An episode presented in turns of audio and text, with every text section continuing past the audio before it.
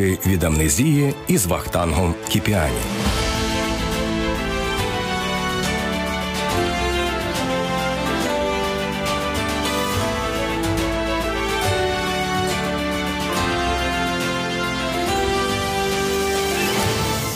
Крах радянського виробництва та стихійні ринки як спосіб вижити.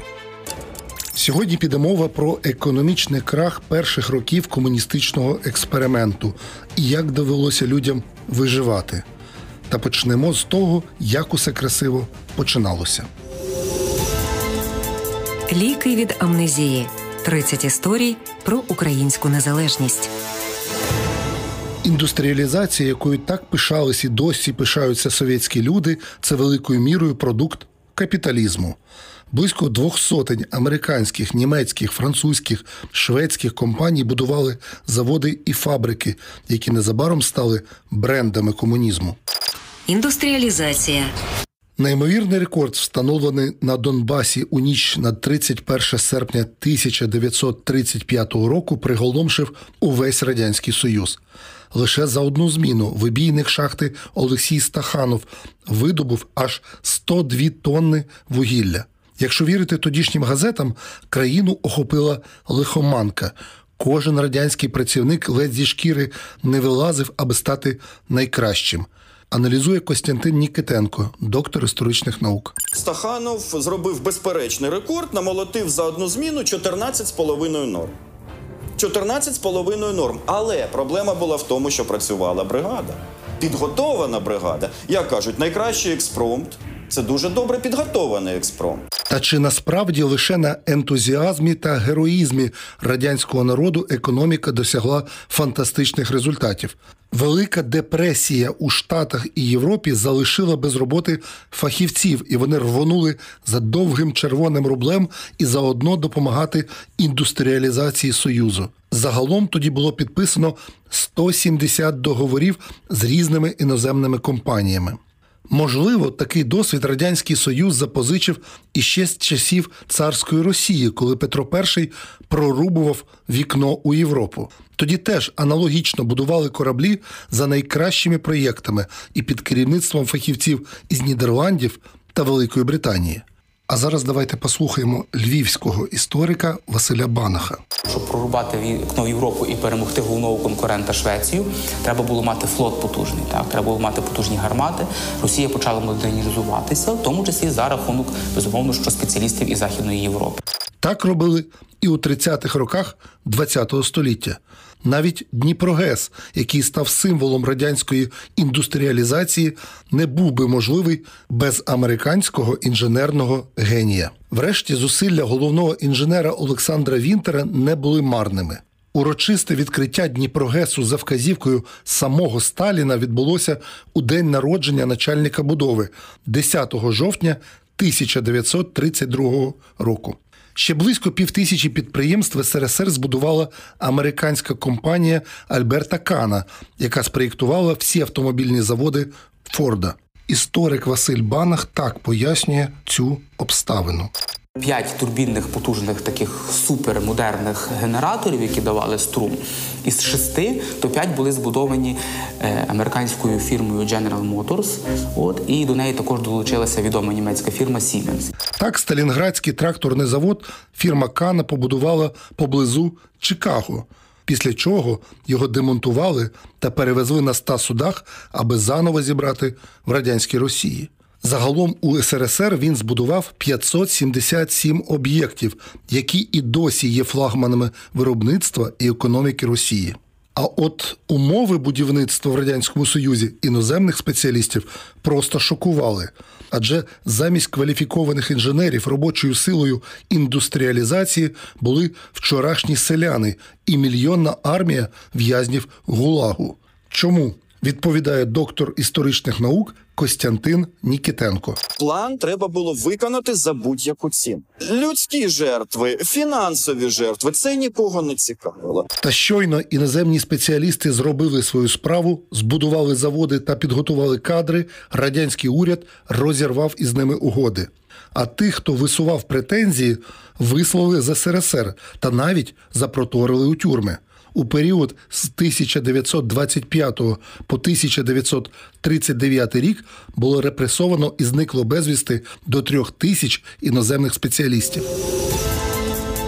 Ліки від амнезії. 30 історій про українську незалежність.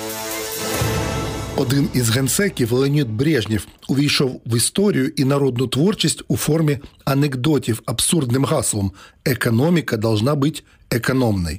Інший визначний діяч Олексій Косигін спробував реформувати народне господарство, але так, щоб не дати шансу приватній ініціативі. І ясна річ, з цього нічого путнього не вдалося. Змагання з капіталізмом комуністична економіка програла з сухим рахунком. Реформи в СРСР.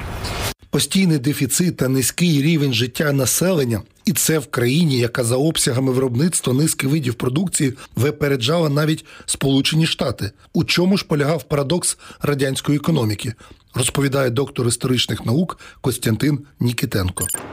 Майже 90% всього фінансування йшло на важку промисловість. Майже 90% йшло на важку промисловість. Легка кредитувалася і фінансувалася завжди за залишковим принципом. Що таке легка промисловість? Легка це саме те, що покращує життя людей. Це одяг, це взуття, це продукти харчування і так далі. і так далі. Навпаки, на це не виділялися гроші. Вони перетворювалися миттєво, як ви розумієте, на дефіцит. Більшість заводів гігантів була побудована, ну можна навіть за злочинною, можна навіть сказати, за злочинною схемою, бо заводи будувалися в густонаселених районах по центру великого міста. Ну що далеко ходити, згадаємо Чорнобиль, та який був побудований під боком столиці. Відчайдушну спробу вивести радянську економіку з кризи 1965 року робить Олексій Косигін. Саме він довше, ніж будь-який інший прем'єр-міністр СРСР, царської чи пострадянської Росії очолював уряд цілих 16 років. А тепер давайте послухаємо львівського історика Василя Чуру. Його такий стрімкий кар'єрний ріст спричинив е, спільна відпустка у Мухалаці, це в Криму. Спільна відпустка, де він познайомився з Йосипом Сталіним особисто. Так вони разом відпочивали. Його Сталін там зауважив, е, називав його Косига, е, ставився до нього з теплотою, наскільки це в Сталіна було можливим. От і одного часу навіть е, подумували про те, що він би взяв на себе місію стати на сталінським наступником. Завдяки реформам Косигіна заводи отримали право самостійно вирішувати, яку продукцію і в якій кількості виробляти. Відтак зарплатню робітникам платили з прибутків, а залишок витрачали на розвиток підприємств. На диво, такі нововведення приносять бажаний результат. Уже за 5 років економічні показники пішли вгору, а дохід населення зріс майже на третину. Колишній працівник львівського заводу Кінескоп Адольф Піонтковський пригадує таке: стояла піч, розміри має у висоту як триповерховий будинок. На третьому поверсі якого знаходиться ванна, в плавиться шкло. Упаде крапля розжареного шкла, так, то вже діра наскрізь. От в мене навіть на, на пальцях є ще видно капало і, і на руки. Косигінські реформи, які від самого початку наразилися на спротив керівної верхівки СРСР, були приречені на фіаско. Знищення виноробства. Та якщо реформи Косигіна бодай не нашкодили, то антиалкогольна кампанія Горбачова завдала нечуваних збитків. За два роки боротьби за тверезість винищили цілу виноробну галузь. Тоді в Україні безжально викорчували 60 тисяч гектарів винограду. Минуло більше 30 років, а на Закарпатті і досі не можуть оговтатись. Винороб у третьому поколінні Василь Анталовський пригадує, відновити ремесло у краї змогли лише у 90-х. Щоправда, масштаби далеко не ті, що були до так званого сухого закону. Мій батько 40 років попрацював, мама 40 років попрацювала е, у господарстві. У садовинарній бригаді е, було, е, було 8 бригад е, в даному господарстві. В кожній бригаді було по 60-70 гектарів винограднику, було по 20-30 гектарів саду. Зникнуть виноградники, не буде вина. Відтак трудящим нічим буде напиватися. Так у травні 1985 року проблему з пияцтвом, яку вважали чи не основною причиною економічних проблем, у Кремлі вирішили раз і назавжди. Виробництво плодово-ягідних вин мало зникнути уже за два роки. Лариса Большакова досі із жахом пригадує той день, коли на виноробне підприємство надійшов партійний наказ. Ті, хто десятиліттями вирощували виноград, мали самі ж його і знищити. Це не лише знищені були е, виноградники і сорти винограда. Були різали обладнання, пріса, лінії переробки винограда. В Криму, знаєте, люди вісили, вішалися, тровилися. В нас якось воно, знаєте, це було дуже боляче. Агрономи старшого покоління зразу пішли на- пенсію, вони не могли це витримати. Станом на 1987 рік місія протверезити країну гучно провалилася. Масове невдоволення населення та економічна криза змусили радянське керівництво згорнути боротьбу із зеленим змієм. Торгівля як спосіб вижити. Наприкінці 80-х у прикордонних областях Радянського Союзу, передусім на заході країни, а це Закарпаття, Волинь і Львівщина, сформувався стихійний сегмент ринку та ще й міжнародного. Українці почали торгувати з угорцями і поляками. Під виглядом відвідин родичів чи туристичних мандрівок України соцтабору із крамом їздили усі, хто тільки міг. Власне, тоді продавцями стали викладачі, лікарі та інженери. Ліки від амнезії. 30 історій про українську незалежність. Літо 90-го року. Микола Пагутяк запам'ятав його дуже добре. Тоді чоловік був начальником митного посту Шегині, як раптом до Польщі почала ломитися неймовірна кількість люду. Добиралися до кордону усім можливим транспортом, тож залізниця навіть додала ще кілька вагонів. Уявіть собі, якщо в поїзді, наприклад, нормально в поїзді Чернівці, Перемишль їхало 400 чоловік, 500 чоловік, а буквально за тиждень-дві неділі числа виросло так, 2 тисячі, 2,5. Із 1945 року майже півстоліття в Шегинях діяв єдиний у Львівській області пункт пропуску. Напередодні розпаду радянського союзу, коли інфляція спорожнювала гаманці простих людей, підприємливі українці знайшли спосіб використати цей коридор в Європу для заробітку.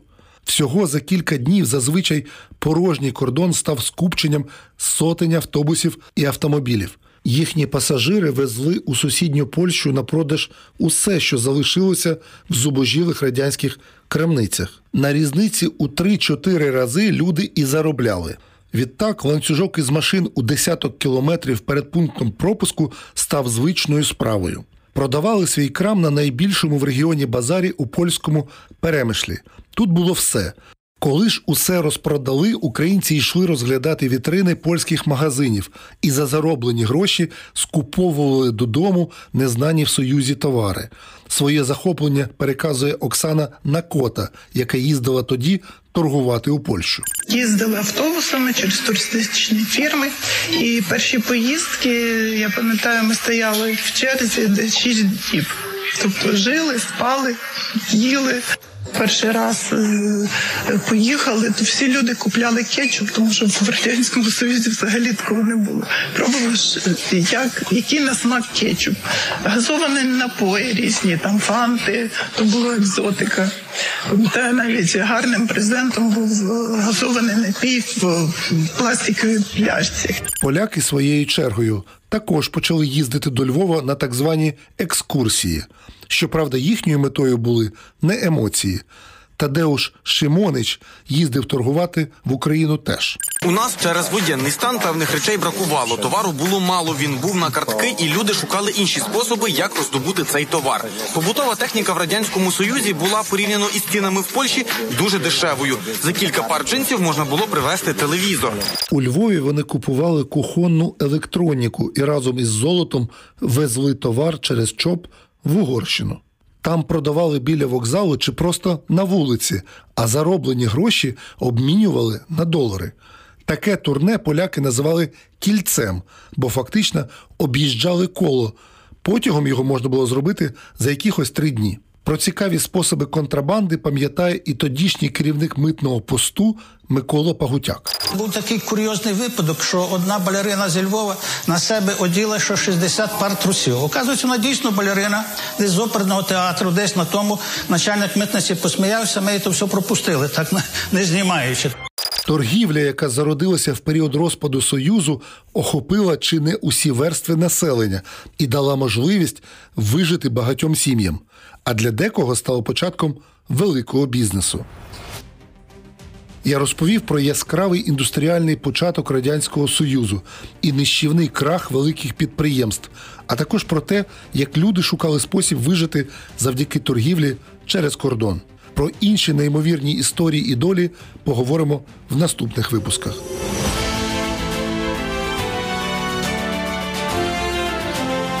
Ви слухали ліки від амнезії з Вахтангом Кіпіані. Можливо, у вас теж залишилися спогади про історії, які звучать у нашому подкасті. Пишіть їх у коментарях і не забувайте підписуватися на нас у SoundCloud, Apple Podcast, Google Podcast або інших зручних для вас платформах.